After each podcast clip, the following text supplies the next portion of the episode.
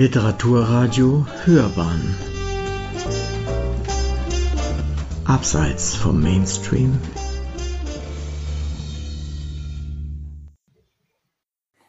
Mein Name ist Janina Sattler und ich lese aus Guina, die Bestimmung. Vorab möchte ich den Zuhörern einige Informationen geben. Guina, die Protagonistin, ist eine Gestaltwandlerin. Die Gestaltwandler leben verborgen unter den Menschen.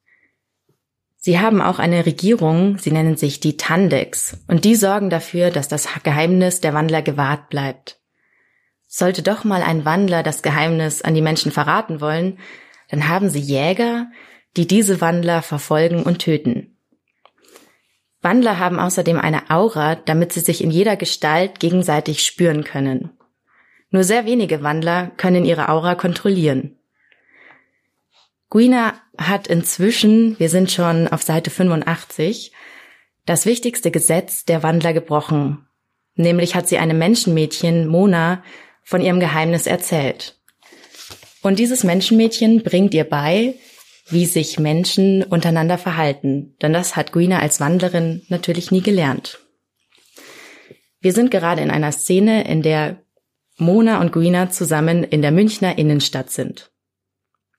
Ich lese jetzt vor aus Kapitel 8. 16 Euro und 70 Cent bitte. Guina kramte in Monas Geldbeutel herum und zog einen roten und einen grünen Schein heraus. Aus dem Fach für das Kleingeld zog sie ein 1-Euro-Stück, 50 Cent und 20 Cent. Ganz genau. Sammeln Sie Treuepunkte? Guina warf einen raschen Seitenblick auf Mona, die den Kopf schüttelte. Nein. Dann ist hier noch Ihr Kassenbon. Einen schönen Abend. Guina nahm den weißen Zettel entgegen. Mona stupste sie an und flüsterte leise Danke, ebenfalls. Danke, ebenfalls, wiederholte Guina an die Kassiererin gewandt, was ihr ein freundliches Lächeln einbrachte. Sie packte die Waren in eine Tüte und ging an Monas Seite aus dem Supermarkt. Und wie war ich? fragte sie aufgeregt. Spitze, lobte Mona und hakte sich bei ihr ein. Schreib auf die Liste. Immer freundlich sein zu den Verkäuferinnen. Hallo und Tschüss sagen oder auch mal einen schönen Abend oder ein schönes Wochenende wünschen. Aha, sagte Guina und fügte in ihrem Kopf diesen Satz an Nummer 73 der Regeln fürs Menschsein. Mit dieser Liste hatte sie am Abend begonnen, als Mona ihr ihre Hilfe zugesichert hatte. Die ersten Regeln waren natürlich die wichtigsten, wie zum Beispiel Regel Nummer drei, nicht deine Kraft demonstrieren. Oder Regel Nummer vier, nicht erwähnen, dass du schon getötet hast. Mona war an diesem Punkt von Guinas Erzählungen ausnahmsweise nicht fasziniert oder beeindruckt gewesen. Sie hatte eine ganze Weile gebraucht, um zu verarbeiten, dass Guina schon mehrere Menschen getötet hatte. Ihr war gar nicht bewusst gewesen, wie sehr sich Menschen in dieser Hinsicht von Wandlern unterschieden. Sie hatte Regel Nummer 5, Rede allgemein nicht über deine Vergangenheit, anschließend ohne Widerworte hingenommen. Regel Nummer eins fasste das Ziel aller anderen Regeln zusammen. Nicht auffallen. Es war inzwischen früher Abend und auf den Straßen waren viele Menschen unterwegs. Guina deutete ständig auf Dinge, die ihr auffielen, und stellte ununterbrochen Fragen.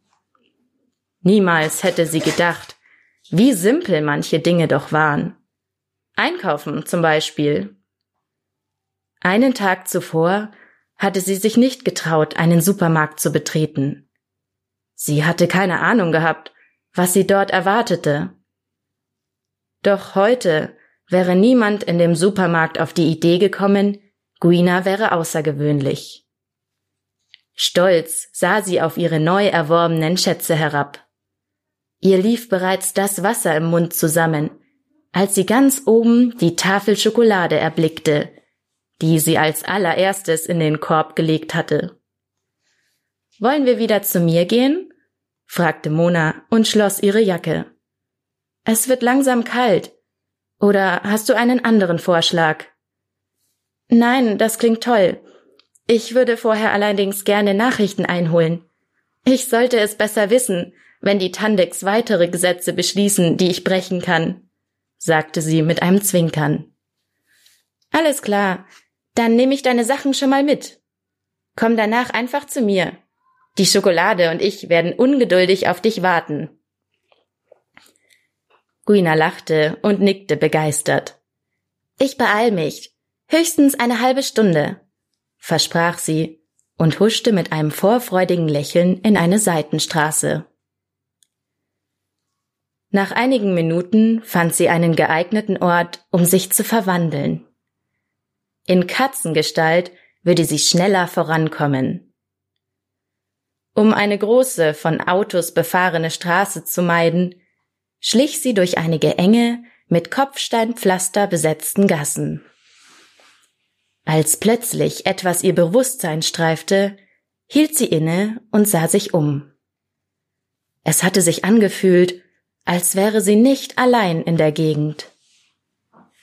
Auf einmal stellten sich ihre Nackenhaare auf und Guina wirbelte herum. Eine starke Aura flammte hinter ihr auf. Sie blickte mit klopfendem Herzen in die Richtung, aus der sie die Aura spürte. Diese war noch etwa 300 Meter entfernt, doch sie bewegte sich schnell in ihre Richtung. Guina schlich um die nächste Ecke und kauerte sich im Schatten des Gebäudes zusammen. Zum Glück hatte sie ihre eigene Aura nach wie vor verborgen. Kurz darauf hörte sie das Knirschen von Schritten auf dem Pflaster. Mit eingezogenem Kopf lauerte sie hinter der Ecke und verfolgte wachsam die Bewegungen auf der Straße. Im nächsten Moment erschien der Wandler in ihrem Blickfeld. Er war groß, hatte breite, muskulöse Schultern und einen kahl rasierten Schädel. Bestimmt handelte es sich auch diesmal um einen Jäger der Tandex. Der Ausdruck auf seinem von Narben zerfurchten Gesicht ließ nichts Gutes verheißen. Guina hätte ihre kuschelige Decke darauf verwettet, dass dieser Jäger kurz davor war, jemanden zu töten. Von plötzlicher Neugierde gepackt, erhob sie sich und schlich dem Jäger hinterher. Bei nächster Gelegenheit bog sie nach links ab und dann wieder nach rechts in eine Parallelstraße. Dort verfünffachte sie ihr Tempo. Mit großen Sätzen raste sie über den Asphalt in der Hoffnung, das Ziel des Jägers vor ihm zu erreichen. Nach wenigen Minuten konnte sie den Jäger hinter sich nicht mehr spüren. Sie hatte das ungute Gefühl, dass es nicht nur an der wachsenden Entfernung zwischen ihnen lag, sondern daran, dass der Jäger seine Aura erneut abschirmte. Ohne die Aura als Orientierungspunkt konnte sie nichts anderes tun, als einfach in dieselbe Richtung weiterzulaufen. Mit jeder Minute, die verstrich, schwand ihre Zuversicht. Als sie da gerade darüber nachdachte, aufzugeben, nahm sie leichte Vibrationen in der Luft wahr. Sie hatte soeben die Grenze der Reichweite eines anderen Wandlers überschritten. Erleichtert änderte Guina die Richtung. Sie vermutete, dass sie dem Jäger etwa sechs Minuten voraus war, als sie vor dem Gebäude ankam, in dem sie die Aura spürte. Von der Straße aus blickte sie hinauf zu einem erleuchteten Fenster im ersten Stock. Sie konnte den zugehörigen Balkon über das Vordach des Hauseingangs erreichen und hatte endlich freie Sicht auf den Wandler. Er stand neben einer rothaarigen Frau in der Küche, und schnitt Gemüse klein. Trotz der geschlossenen Tür duftete es herrlich. Lautes Brodeln war zu vernehmen, als die Frau den Deckel von einem der Töpfe nahm und umrührte. Von ihr ging nicht der kleinste Funke einer Aura aus. Sie war eindeutig ein Mensch. Der Wandler legte in diesem Augenblick das Messer beiseite und trat zu ihr an den Herd. Seine Hand strich beiläufig über ihren Rücken, während er über die Schulter sah und genüsslich den Duft einsog, der aus den Töpfen aufstieg. Guinas Herz sank bis zu ihren Pfoten, als ihr klar wurde, wieso der Jäger zu genau diesem Wandler unterwegs war.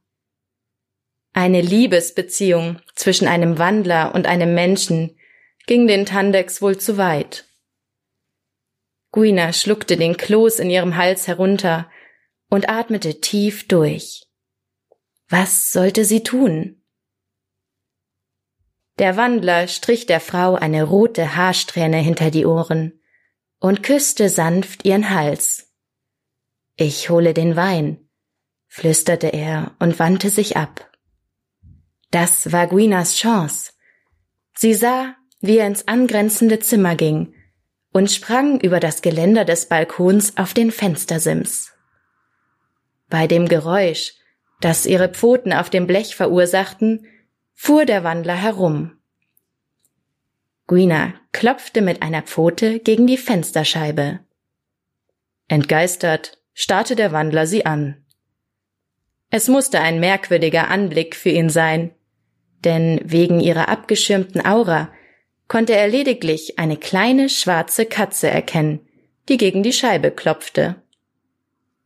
Sie klopfte nochmals und hoffte, dass er erkannte, was hier vor sich ging.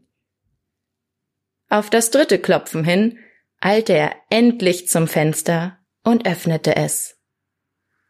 Guina sprang in den Raum und machte hastig einige Schritte vom Fenster weg.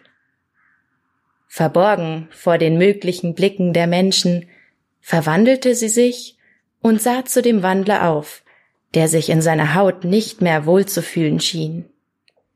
Nervös schloss er die Tür zur Küche. Wieso kann ich dich nicht wahrnehmen?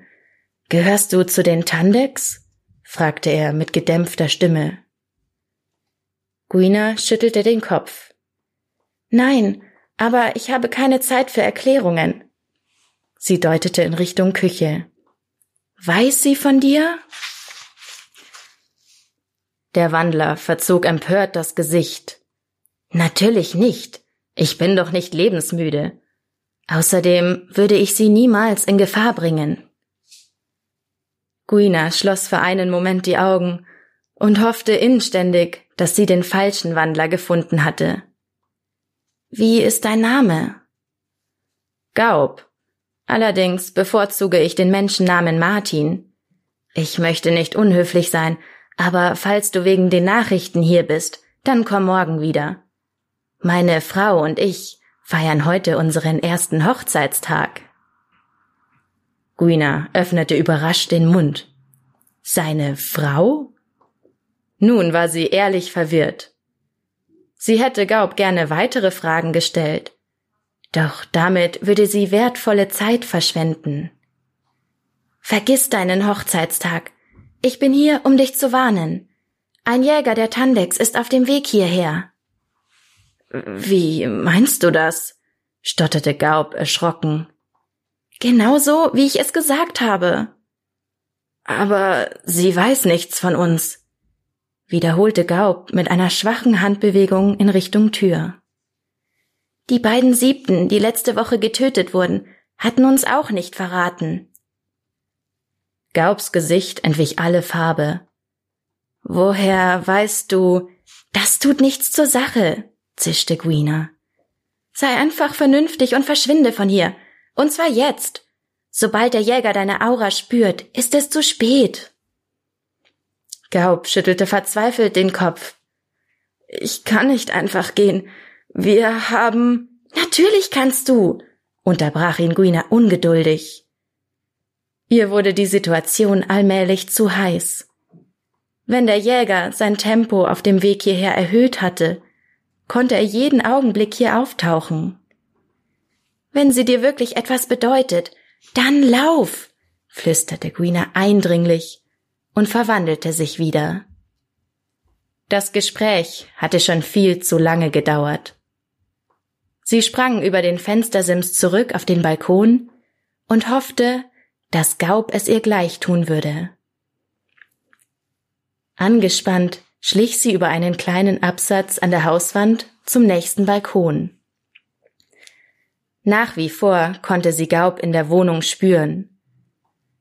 Mit geschlossenen Augen konzentrierte sie sich auf die Geräusche. Hinter dem Blubbern und Brutzeln in der Küche nahm sie Gaubs Schritte in einem Hinterzimmer wahr. Wollte er etwa noch seine Habseligkeiten zusammenpacken? Ein Geräusch auf der Straße ließ sie aufhorchen, und Guinas Herz sank tiefer, als sie den Jäger erkannte. Mit weit aufgerissenen Augen beobachtete sie, wie er auf den Balkon neben ihr kletterte und seine Hand auf die Fensterscheibe drückte. Es knackte laut. Einen Moment später regnete ein Schauer von Scherben auf den Küchenboden. Das Geräusch übertönte den spitzen Schrei der Frau. Eilige Schritte auf dem Parkettboden verrieten Guina, dass sie in das angrenzende Zimmer gerannt war. Dort musste sie Gaub direkt in die Arme gelaufen sein, denn seine Aura hatte sich nach dem Schrei sofort in Richtung Küche verschoben. Was willst du hier? hörte sie Gaub mit bebender Stimme fragen. Ich habe nichts getan. Nichts getan? ertönte ein verächtliches Zischen.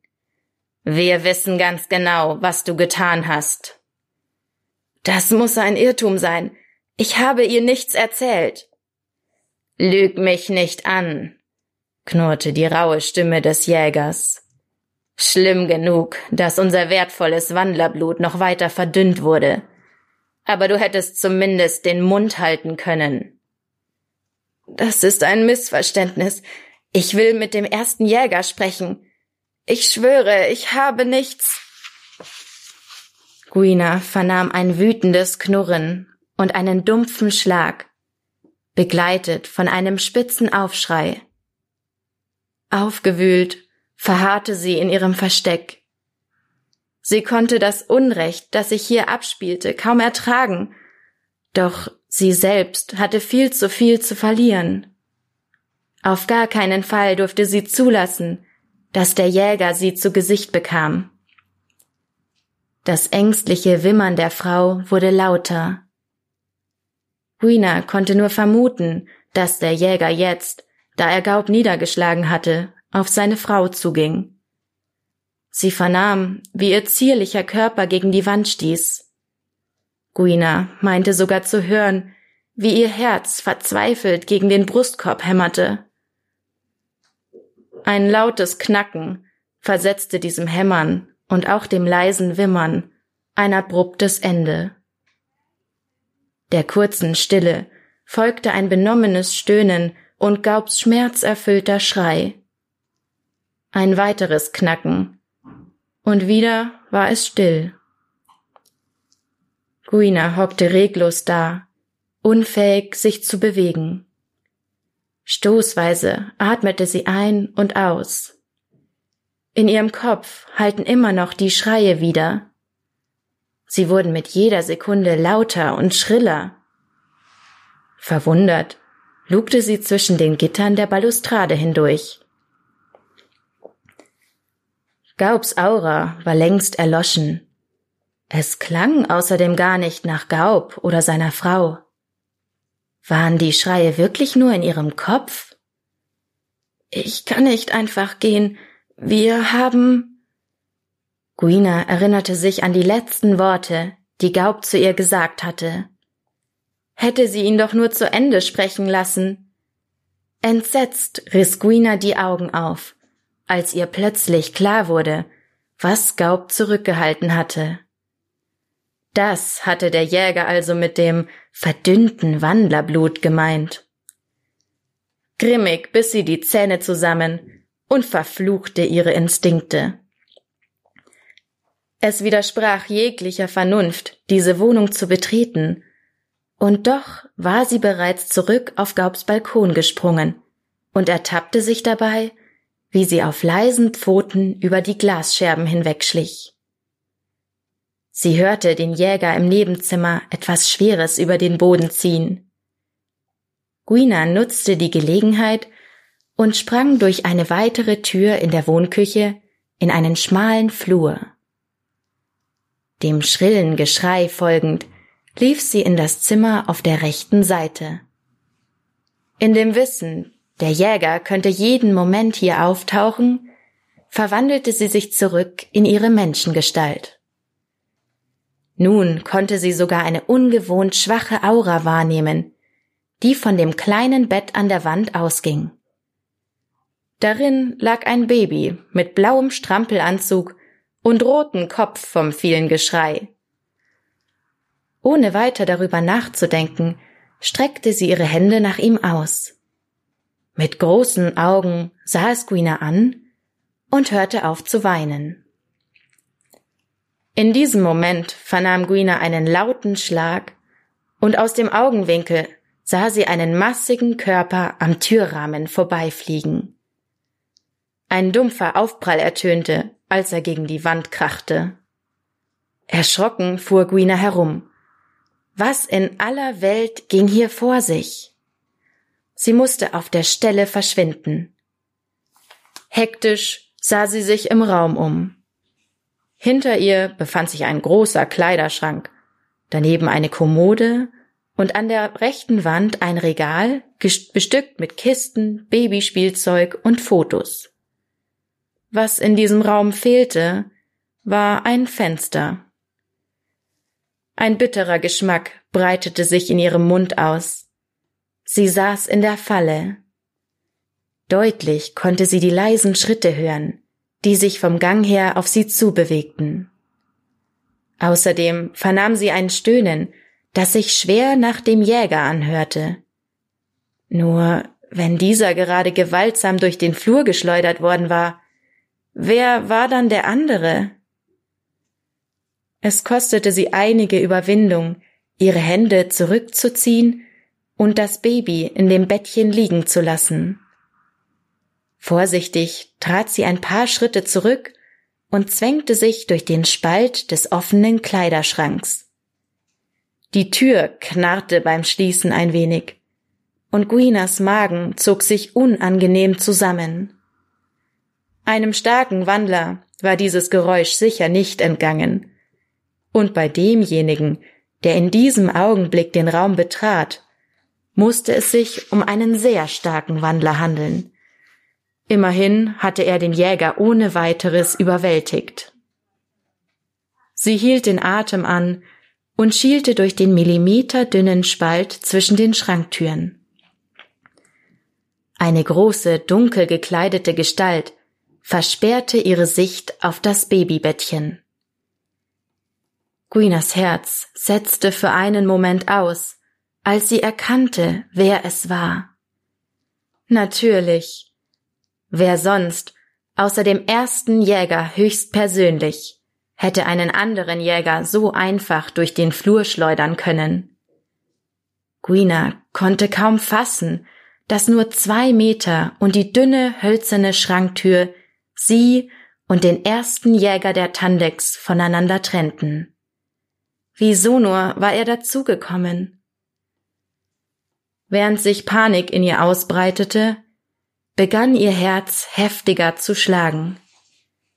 Hitze stieg ihr in die Wangen, als sich der erste Jäger versteifte und den Kopf leicht zur Seite neigte. Ihr war klar, dass er sich auf sein Gehör konzentrierte. Ihr Herzklopfen musste sich für ihn anhören wie Donnerschläge, so heftig pochte es in ihrer Brust. Er wandte sich um und starrte in ihre Richtung. Vielen Dank.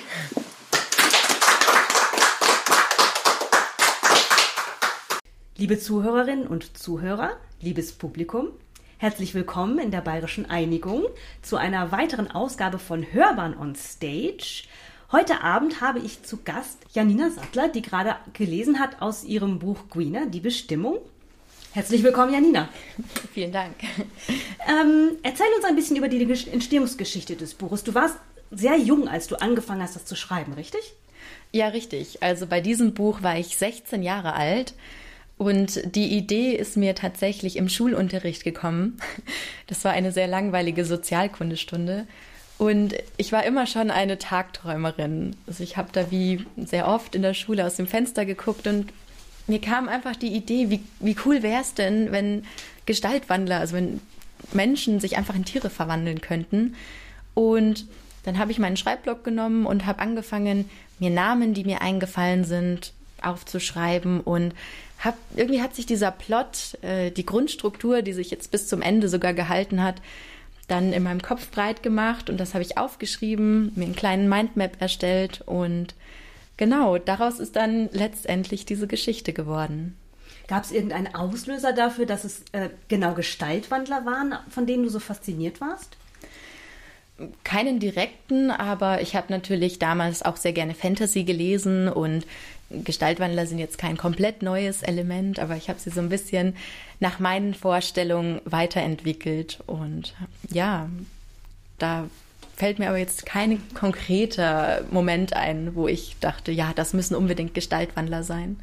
Das Spannende ist ja auch in deinem Buch, dass die diese ähm, Gesellschaft der Gestaltwandler ähm, wie so eine Nebengesellschaft zu den Menschen existiert, was ja auch oft was ist, was man sich in der Jugend so vorstellt, mhm. dass es äh, quasi eine Parallelgesellschaft gibt, die so unter dem Deckmantel der normalen menschlichen Gesellschaft ähm, quasi existiert. Ähm, glaubst du, da ist auch so eine bestimmte Faszination der Jugend, die da mit reinspielt, dieses andere, dieses Ferne? Ja, definitiv. Also als Jugendliche hat man ja immer, also ich hatte wahnsinnig viel Fantasie und habe immer geträumt, irgendwelche besonderen Kräfte zu haben oder irgendwas zu haben, was mich ausmacht oder was mich von den anderen unterscheidet. Und ich denke, deswegen kam auch irgendwo der Wunsch, dass es solche Wesen gibt oder zumindest, dass ich sie in meine Geschichte einbringen kann. Hm. Du hast deine Geschichte interessanterweise in München angesiedelt. Das mhm. heißt, es ist quasi äh, nicht lokal Krimi, sondern lokal Fantasy. Genau. Auch aus einem bestimmten Grund oder einfach nur so? Vermutlich, weil ich hier aufgewachsen bin. Ich finde es auch leichter, über Orte zu schreiben, an denen man schon war. Und zu diesem Zeitpunkt bin ich noch nicht besonders viel gereist und kannte einfach die Orte. Also es spielt ja viel auch an Plätzen, in denen ich an, in meiner Schulzeit mit meinen Freunden war oder auch teilweise die Schule, an der manche Szenen spielen, das ist natürlich in meinem Kopf meine alte Schule gewesen. Ich hatte zwischenzeitlich tatsächlich auch mal in einer Überarbeitungsphase alle ähm, Andeutungen herausgenommen, dass es in München spielt, aber letztendlich dann bei der letzten Überarbeitung das Ganze wieder reingenommen, weil ich es eigentlich toll fand, dass es in München spielt. Und zwischenzeitlich wollte ich es mal eben für alle zugänglich machen und eben nicht auf eine bestimmte, auf ein bestimmtes Land oder auf eine bestimmte, bestimmte Stadt reduzieren. Aber ja, genau das ist eigentlich eine Besonderheit und die habe ich am Ende wieder mit reingenommen. Und wie ist die Resonanz dafür? Ähm, sehr gut tatsächlich. Also es gibt Einzelne, die sagen, hm, ich mag das eigentlich nur, wenn es in den USA spielt, was bei den meisten Fantasy-Büchern ja auch so ist. Aber der Großteil findet es eigentlich total toll, dass es in München spielt. Und ich denke, meine meisten, äh, die größten, äh, die meisten Leser kommen auch aus München, da hier viele Buchhandlungen das Buch haben und ich auch in der Gegend natürlich viel Werbung mache. Und ja, wer findet es nicht cool, ein, über ein Buch zu lesen, von dem man die Schauplätze kennt? Ist das tatsächlich auch ähm, ein Argument, das dir hilft, wenn du ähm, in Buchhandlungen oder Marketing oder sowas machst? Ja, habe ich definitiv den Eindruck. Also in lokalen Buchhandlungen, da ähm, ist schon mehr Interesse da, wenn ich sage, hey, es spielt in München und dann ist auf den ersten paar Seiten kommt auch schon die Maximiliansbrücke, der Marienplatz vor, die Staatsoper und mhm. dann sind es schon auf den ersten fünf Seiten einige Plätze und ja, ich denke schon, dass das äh, ein kleiner Selling Point ist. Aber es ist interessant, was du gesagt hast, dass die meisten solche Geschichten gerne in den USA verortet haben möchten. Ich habe das Gefühl, dass es so seit ein paar Jahren so einen Trend dagegen gibt. Ich habe auch schon Science-Fiction-Bücher gelesen, wo dann in das UFO eben nicht in Washington landet, sondern in München oder so. Tatsächlich ja. so, so, ein Trend, der dahin geht, dass, mhm. dass es irgendwie lokaler wird. Das ist ganz spannend. Ja, habe ich auch den Eindruck. Ja. Mhm. Du hast in dem, was du vorhin gesagt hast, schon angedeutet und im Titel steht es ja auch schon drin, ähm, die Bestimmung. Das heißt, die Bestimmung eines Wandlers ist ein sehr tiefes Element, das in deinem Buch drin ist. Erklär uns kurz, was mhm. damit gemeint ist. Ja, also die Bestimmung, ich habe es vorher noch gar nicht so erwähnt, denn die Bestimmung ist auch der Grund, warum Guina das wichtigste Gesetz bricht und sich mit Mona anfreundet. Also die Wandler haben alle ähm, eine tief verborgene, entweder Leidenschaft oder es könnte auch ein, eine bestimmte Tätigkeit sein, die sie unglaublich glücklich macht. Und bis sie diese Tätigkeit oder diese Leidenschaft herausgefunden haben, ähm, ist noch nicht so viel passiert. Aber wenn sie ihre Bestimmung entdecken, dann müssen sie diese Bestimmung auch verfolgen, denn sonst werden sie niemals wieder glücklich sein. Es ist eben wie wenn jemand seine große Liebe findet und dann ist sie von einem Tag auf den nächsten weg, äh, dann wäre man wahrscheinlich auch nicht besonders glücklich. Mhm. Und wo, ähm, Guinas Bestimmung, das ist, glaube ich, nicht so viel verraten. Ja, Guinas Bestimmung ist Freundschaft. Und das ist eben für uns was ganz Normales, aber unter den Wandlern eine Seltenheit, wenn nicht sogar mehr oder weniger ausgeschlossen. Und deshalb sucht sie sich letztendlich Freundschaften unter den Menschen, obwohl es ihr Leben bedroht. Hm, hm. Wir haben schon mal darüber gesprochen, wir kennen uns ja auch schon ein bisschen. Ähm, du hast mir mal gesagt, die ist erst ähm, später klar geworden, ähm, mit was für Privilegien das eigentlich einhergeht, eine Bestimmung zu haben und der Bestimmung folgen zu können. Erklär mir nochmal, was du damit gemeint hast. Ja, also da geht es mir hauptsächlich um diese Freiheit, die für uns, also einerseits schon als deutsche Staatsbürger und ich sage jetzt auch mal, wenn man in einem recht stabilen Umfeld in Deutschland aufwächst, dann hat man Zugang zu jeglicher Bildung. Man hat, wenn man fleißig arbeitet, in der Regel genug Geld, um auf Reisen zu gehen. Also wir haben mit unserem Pass die Möglichkeit, fast die ganze Welt zu bereisen. Das heißt, egal welchen Job ich möchte, wohin ich mal gehen möchte. Ich habe eigentlich äh, jede Möglichkeit steht mir offen. Und je älter ich geworden bin, desto mehr habe ich festgestellt, dass das absolut nicht normal ist. Und diese Privilegien, die sollte man immer mehr zu schätzen wissen. Und offenbar hatte ich damals auch schon als Jugendliche so das Bedürfnis, dass man dem folgen sollte, was auch immer einen bewegt oder wonach man sich sehnt. Und Genau, mhm. deswegen ähm, finde ich jetzt im Rückblicken das sehr faszinierend, wie sich ich diese Bestimmung damals ähm, eingearbeitet habe in den Roman. Vor allem, weil man sich ja mit 16 jetzt noch nicht so die ultratiefen Gedanken darüber macht, warum man Über welches Motiv wählt. Ja. Nein, überhaupt nicht. Also ich würde behaupten, damals war sehr, sehr viel nicht bewusst gewählt oder hat sich vielleicht auch noch ein bisschen weiterentwickelt über die Jahre.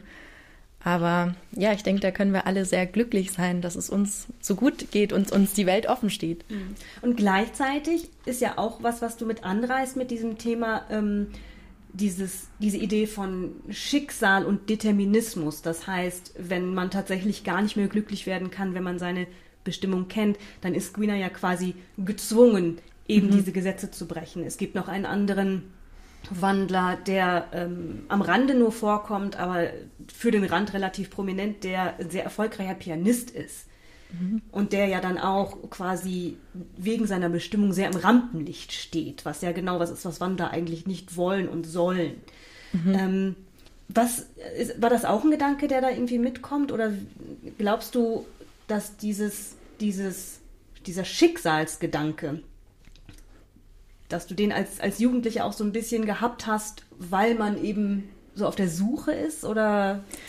Ja, also ich habe früher an Schicksal schon geglaubt mhm. oder ich weiß noch in meinem ersten Roman, also den ich sogar davor, der nicht veröffentlicht ist, aber äh, da ging ein ganzes Kapitel nur über Schicksal und ähm, das war anscheinend ein Thema für mich. Ähm, inzwischen glaube ich aber, dass man sehr stark in der Hand hat, wie sein Schicksal beeinflusst wird. Mhm. Und auch Guina, die sich ja letztendlich dazu entscheidet, obwohl das Schicksal eigentlich ihr eine Bestimmung gibt, die sie nach den Gesetzen der Wandler nicht erfüllen darf und sich trotzdem dazu entscheidet und den Schritt wagt und lieber glücklich lebt, wenn auch vielleicht nur für kurz und einfach ihrem Weg folgt. Mhm. Ein anderes Thema, das wir auch gehört haben, äh, was ja sogar wiederholt wurde mit den Worten die Reinheit des Blutes, ähm, ist ähm, so eine Art von, ja, so ein, so ein Rassegedanke, so ein, auch so ein Reinheitsgedanke, der in dieser Rasse vorkommt. Das Thema wird dann auch im Endeffekt noch prominenter. Ähm, was hat dich dazu bewegt, das einzubauen? Also damals habe ich das nicht besonders bewusst eingebaut. Vielleicht habe ich das auch als aus Vorbildern in anderen Büchern oder Serien, Filmen. Es ist ja doch ein Thema, was ähm, recht häufig in irgendwelchen Geschichten vorkommt, auch schon in Kindergeschichten. Mhm. Und ähm, deshalb hat sich das da sicher irgendwie wiedergespiegelt. Aber ja, ich hatte schon immer auch ein gewisses Gerechtigkeitsbedürfnis und das, was da passiert, ist ja nicht gerecht in meinem Buch. Und am Ende kämpfen ein, schließen sich einige zusammen und kämpfen gegen diese Ungerechtigkeit an, dass eine bestimmte Gruppe diskriminiert wird, verfolgt wird. Und ja, äh, ich erinnere mich sogar, dass ich früher mal, das habe ich komplett herausgestrichen, aber auch einige ähm, Parallelen zu Dingen aus dem Dritten Reich äh, wiederfinden konnte. Also das hatten wir damals natürlich im Geschichtsunterricht sehr intensiv behandelt und damals habe ich schon die ein oder andere Parallele geknüpft, habe mich dann aber wieder davon distanziert, weil ich das dann doch nicht in meinem Buch so genau ähm, reinschreiben wollte. Mhm. Ja. Dies, dieses Thema ähm, Rassismus oder ähm, auch die unterschiedlichen Arten, wie sie miteinander umgehen, ist in der Fantasy ja relativ prominent. Also es geht ja schon beim Herrn der Ringe los, dass die Elfen die Zwerge nicht leiden können ähm, und die Art und Weise, wie die Orks dargestellt werden, sowieso diese, diese Abgrenzung immer und dass es immer einen riesen Bohai gibt, wenn mal eine Elfe und ein Zwerg eine Beziehung eingehen oder so. Ähm, das heißt, dieses Thema ist was, was in der Fantasy auch immer wieder aufgegriffen wird. Warum in der Fantasy? Was glaubst du? Uh, darüber habe ich noch nie nachgedacht. Wahrscheinlich, weil es so einfach ist weil man eine Welt erschafft, äh, die nach den eigenen Regeln folgt. Und ähm, vielleicht kann man auch Dinge aus der Realität dort eben recht einfach ansprechen, ohne es wirklich zu benennen. Das wäre jetzt mein erster Gedanke dazu. Ja, ohne konkret auf eine Situation einzugehen oder jemanden, der tatsächlich existiert, sozusagen zu kritisieren in der Form. Richtig. Ja, ja, ja. Das kann schon sein. Interessant. Wir sind äh, aufeinander aufmerksam geworden wir haben uns kennengelernt auf einem Barcamp Literatur, in dem ähm, du mir besonders dadurch aufgefallen bist, dass du sehr offen und ehrlich über deinen Weg im Self-Publishing gesprochen hast, ähm, auch sehr konkret. Und ähm, du hast erzählt damals, dass du ein Instagram-Profil hast, in dem du alles erzählst, was mit deinem Self-Publishing auch zusammenhängt. Wie hast mhm. du dich dazu entschieden und warum? Ähm, dazu habe ich mich entschieden, weil es mir selbst wahnsinnig schwer gefallen ist am Anfang, mich da zurechtzufinden. Und ich habe wirklich aktiv nach Beispielen gesucht, insbesondere auch, wenn es um Finanzielles geht. Also man findet natürlich wahnsinnig viele Self-Publisher, die Tipps geben, die mal den Blog haben oder Videos auf YouTube machen. Also man findet das schon sehr viel, aber ich habe nie ein Profil oder irgendeinen Menschen gefunden, der so einen Gesamtüberblick gibt. Und dann habe ich einfach angefangen und ich bin ja auch Lehrerin nebenbei und vielleicht ist das auch irgendwo ähm, in meinem Blut drin, dass ich das weitergeben möchte, wenn ich Erfahrungen gemacht habe. Und es hat mir einfach Spaß gemacht, das dann zu schreiben. Und die Rückmeldungen waren sehr schnell auch sehr positiv. Und viele haben drunter geschrieben, ja, bitte äh, teil weiter deine Erfahrungen, das hilft total. Und haben sogar manchmal Posts, die ich gemacht habe, dann gerepostet. Also ein Post war wirklich mal, wo ich meine kompletten Ein- und Ausgaben, Einnahmen und Ausgaben bis zu dem Zeitpunkt ähm, auf Instagram gepostet hatte. Und dann hat eine Bekannte von mir eben ihre Zahlen auch veröffentlicht. Und das fand ich ganz schön, dass es so einen Domino-Effekt gibt, weil junge Self-Publisher, die oder vielleicht gerade erst darüber nachdenken, dann einfach Vergleichszahlen haben oder sehen, ich meine, ich zähle ja jetzt gar nicht als so wahnsinnig unerfolgreich für eine neue Self-Publisherin mit ihrem Debüt und trotzdem bin ich meilenweit davon entfernt, ähm, ins, äh, Gewinne zu machen. Und ich wusste, dass es schwer wird, aber dass es ganz so hart wird, das habe ich nicht erwartet. Und ähm, ich würde niemanden davon abraten, das selbst zu probieren, aber ich finde, man sollte äh, die Entscheidung auf einer realistischen Grundlage treffen. Ja, vor allem, weil es ja tatsächlich relativ selten vorkommt, dass Leute die Finanzen offenlegen. Das passiert tatsächlich sehr selten, finde ich. Also insofern Ja. ist das fast bemerkenswert, dass du das so machst. Ja, ich weiß nicht. Ich finde, es ist nicht so viel dabei. Also, aber freut mich, wenn es andere, sage ich mal, wenn es anderen einfach hilft, ihre Entscheidungen zu treffen. Und ich sage aber auch immer dazu, es ist mein ganz persönliches Beispiel. Ich weiß eben nicht, wie es bei anderen läuft. Und ähm, es kann auch sein, dass es bei anderen komplett anders aussieht. Du hast dein Buch im Oktober veröffentlicht, Im, nee, Mai schon. im Mai schon. Ja, Mai es sind letzten jetzt Jahres. neun, neun Monate. Ah, okay. Ja. Ähm, wie weit im Voraus hast du angefangen, dich mit dem Self-Publishing und allem, was dazugehört, auseinanderzusetzen? Im Oktober des Vorjahres. Also ein halbes Also, Jahr ungefähr. Beziehungsweise da habe ich die endgültige Entscheidung getroffen. Ich hatte davor natürlich schon länger immer wieder recherchiert, aber ja, meine Recherchephase war fast ein halbes Jahr. Also nebenbei natürlich, aber trotzdem, da, das ist ein ganzes Meer, in das man auftaucht und es ist alles nicht so einfach. Wenn du so sagst, in so ein paar wichtigste ähm, Erkenntnisse, die du in der Zeit gewonnen hast, vielleicht kannst du ein paar davon zusammenfassen. Also ja, wichtigste Erkenntnis, man muss wahnsinnig viel Durchhaltevermögen haben. Also alles, was ich bisher erreicht habe, also jede Buchhandlung, die mein Buch aufgenommen haben, fast jeder Verkauf, würde ich jetzt auch behaupten, hat ähm, auf irgendetwas beruht, wo ich eigene Initiative gezeigt habe. Also es war alles nur durch mein Marketing. Ich bin absolut kein Marketing-Experte, aber trotzdem macht man doch mal hier mal das und mal auf Amazon Werbung oder Instagram Werbung, spricht die Leute aktiv an. Ich war auf Buchmessen und ähm, ja, da mache ich seit äh, neun Monaten inzwischen wirklich sehr viel nebenbei und das trägt langsam Früchte, aber man muss wirklich wahnsinnig viel Durchhaltevermögen haben. Genau. Und äh, ja, außerdem äh, eine gewisse Professionalität ist äh, sehr wichtig, um in der Buchbranche ernst genommen zu werden. Da hat man als Self-Publisher immer noch einen gewissen Ruf, obwohl inzwischen einige mit gutem Beispiel vorangehen, kriegt man sehr oft zu hören, ach ja, ähm, du warst einfach zu schlecht für den Verlag oder dich wollte kein Verlag und deswegen machst du es so. Genau. Also, wenn man ernst genommen werden möchte, sollte man gewisse Dienstleistungen in Anspruch nehmen, wenn man es nicht selbst machen kann.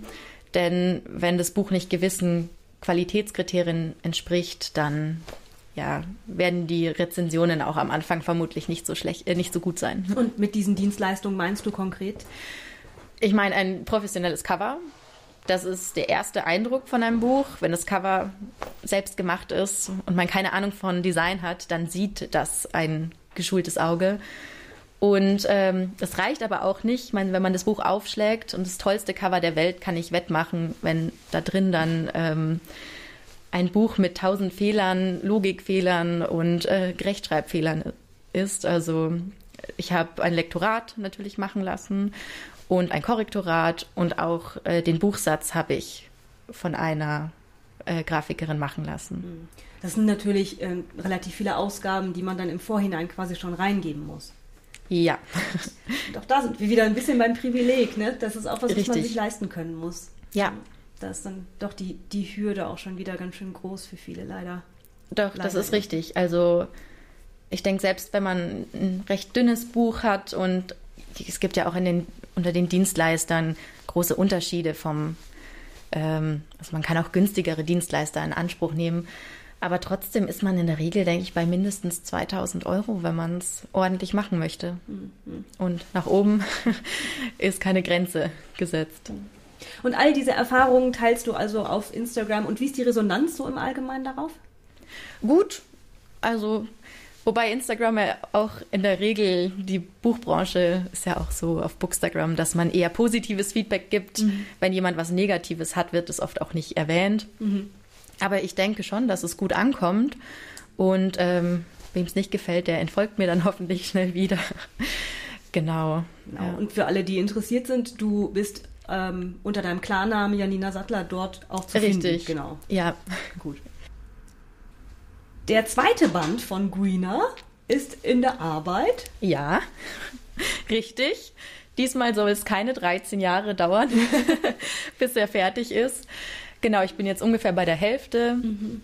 Die größte Herausforderung ist aktuell, das mit meinem Alltag äh, zu kombinieren, der ja doch etwas äh, ähm, zeitintensiver ist als damals, als ich in der Schule war. Mhm. Also ich arbeite vier Tage die Woche und versuche eben jeden Morgen vor meinem Job noch eine Stunde zu schreiben. Mhm. Das heißt, der Wecker klingelt um 5.30 Uhr und dann ist in der Regel eine Stunde Schreiben drin.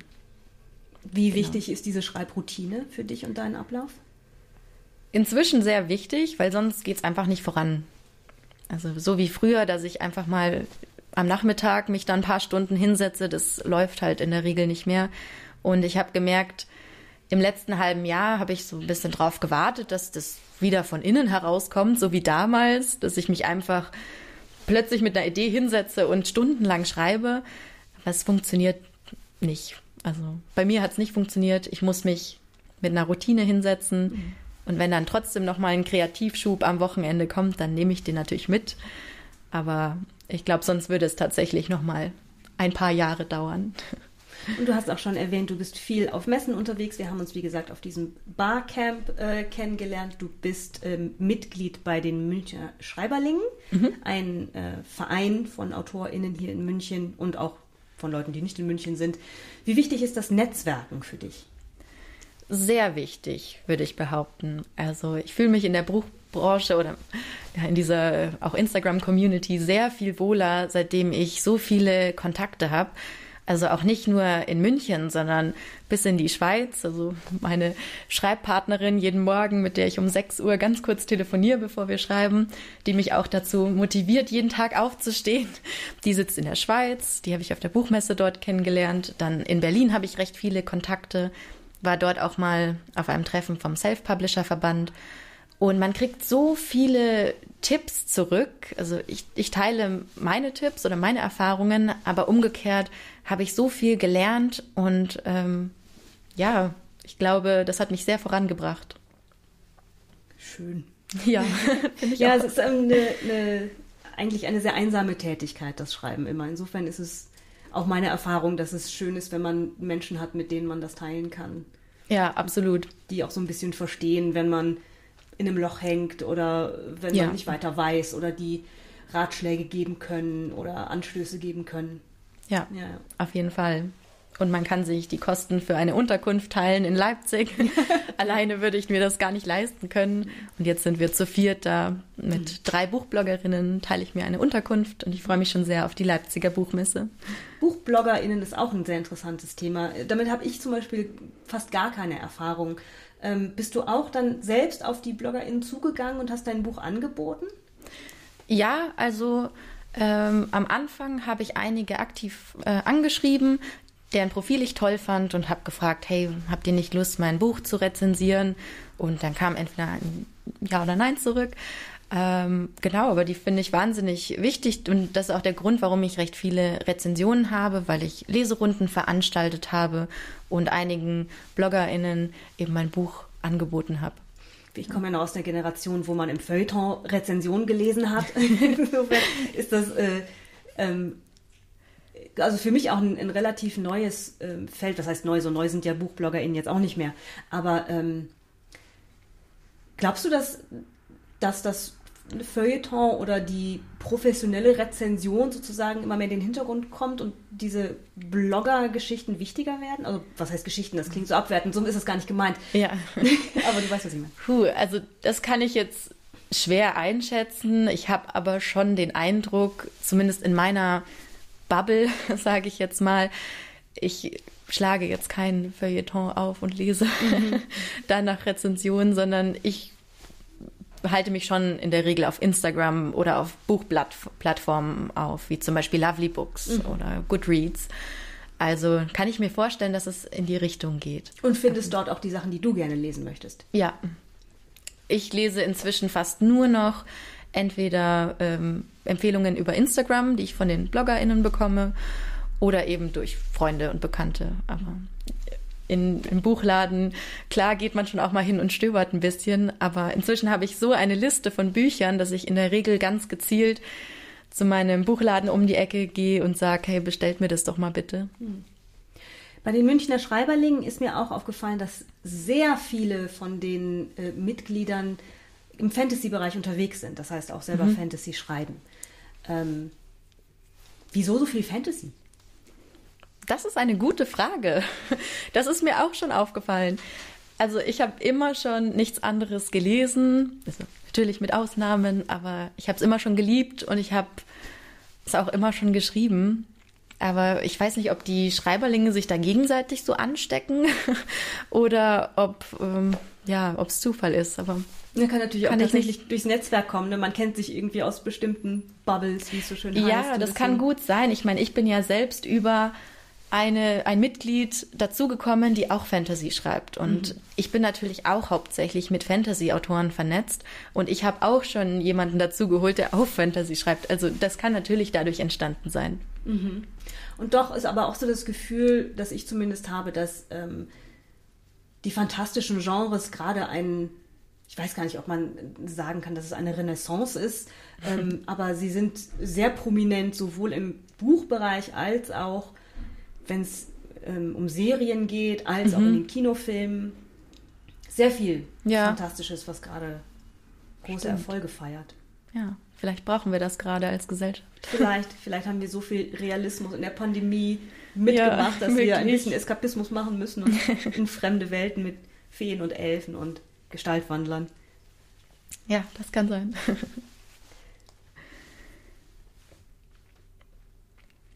Ja, damit habe ich alle meine Fragen tatsächlich auch schon durch. Oh wow, das ging ja flott. Das ging in flott. Gibt es vielleicht noch Fragen aus dem Publikum? Ja klar. Ähm, in Bezug auf Gestaltwandler.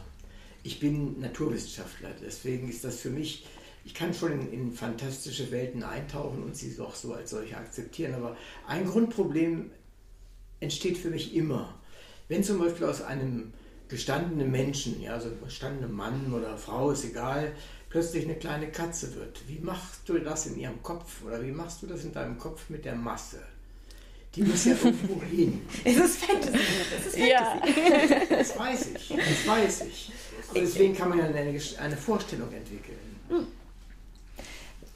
Ja, also da kann ich jetzt tatsächlich nicht so viel. Das funktioniert einfach. ja, sie entscheidet sich bewusst, also es passiert nicht zufällig, sondern sie entscheidet sich ganz bewusst, dass sie ihre Gestalt verändern möchte. Es sind auch, es ist nicht ganz angenehm, diese Verwandlung. Aber ja, was mit der Masse passiert ist. Ähm, es gibt einen ganz einfachen Layout, ganz einfachen Layout. Die geht in die Aura. Und wenn sie sich zurück, dann wird die ja. Aura größer. Und wenn sie sich zurückverwandelt, wird es wieder kleiner. Ja, genau. Dann, Hauptsache, es stimmt logisch. Aber das wäre für mich halt äh, äh, einfach etwas, was ich so im Kopf hätte, wenn ich sowas schreiben würde. Aber das ist dann der Naturwissenschaftler in ja, dir, der das macht. Ich ja. habe es ja vorher angekündigt. Und es ist auch gar keine Kritik, sondern mhm. es ist einfach nur eine Frage, die liegt ja auf der Hand auch für jemanden, der nicht naturwissenschaftlich gebildet ist, weil die, die Masse muss ja irgendwo hin. Ne? Mhm. Das ist klar. Aus so, ich meine, man kennt das ja aus Science Fiction, da wird dann plötzlich aus einem riesen Kerl wird dann plötzlich so ein Wurm. Mhm. So einfach ist das ja nicht, auch für jeden Laien sozusagen. Und das wäre doch aber, gerade dadurch, dadurch dass du eine Aura benutzt, ist das ein wunderbarer Layout. Ja, zum Beispiel, aber ja, ich habe da noch nie Schwierigkeiten damit gehabt, irgendwas zu glauben in Büchern. Und deswegen habe ich da jetzt auch nicht so genau nach irgendwelchen Wegen gefunden, das genau zu erklären, weil das für mich einfach in Fantasy so in Ordnung ist. Mhm. Wenn das ein Autor schreibt, das ist so, dann glaube ich ihm das. Mhm. es gibt andere Logikfehler, die mich viel mehr stören als diese Dinge. Mhm. Ich, habe mich gar nicht gestört, sondern ich wollte nur wissen, ob du eine Idee hast oder eine Vorstellung davon schon. Mhm. Ja, nee. Aber tröste dich, die wirst du jetzt nicht wieder los. Wahrscheinlich, ja. Band 2, da kommt es vielleicht wieder vor. Gut, dann mache ich noch kurze Outro, wie du gesagt hast. Wie du möchtest. Liebe Janina, Vielen Dank für dieses Gespräch. Ähm, Greener, die Bestimmung. Erhältlich ähm, in jedem Buchladen, geht in die Buchläden und bestellt es dort. Das ist immer gut für AutorInnen, wenn sie in die Buchläden geholt werden mit ihren Büchern. Ähm, der zweite Band ist unterwegs. Man darf sich also dann schon auf die Fortsetzung freuen. Vielen Dank, liebes Publikum. Vielen Dank, liebe Zuhörerinnen und Zuhörer. Und bis zum nächsten Mal.